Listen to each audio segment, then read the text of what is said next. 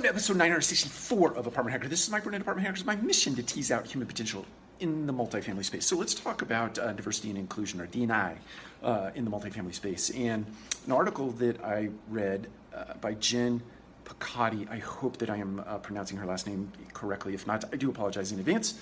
But the title of her article, Diversity and Inclusion is More Than an HR Initiative, which is something that I believe in my heart of hearts, and I totally 100% agree with.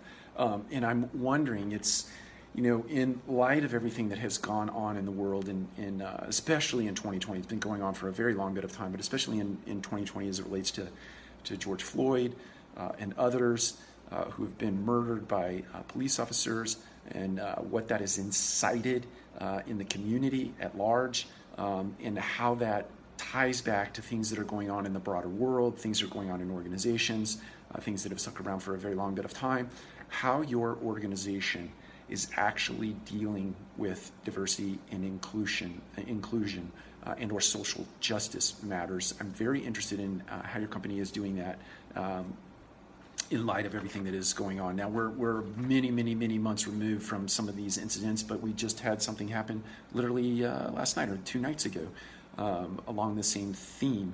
So I'm interested for any of those in the Apartment Hacker community that are courageous enough to talk about what their companies are doing and or how they are responding or not.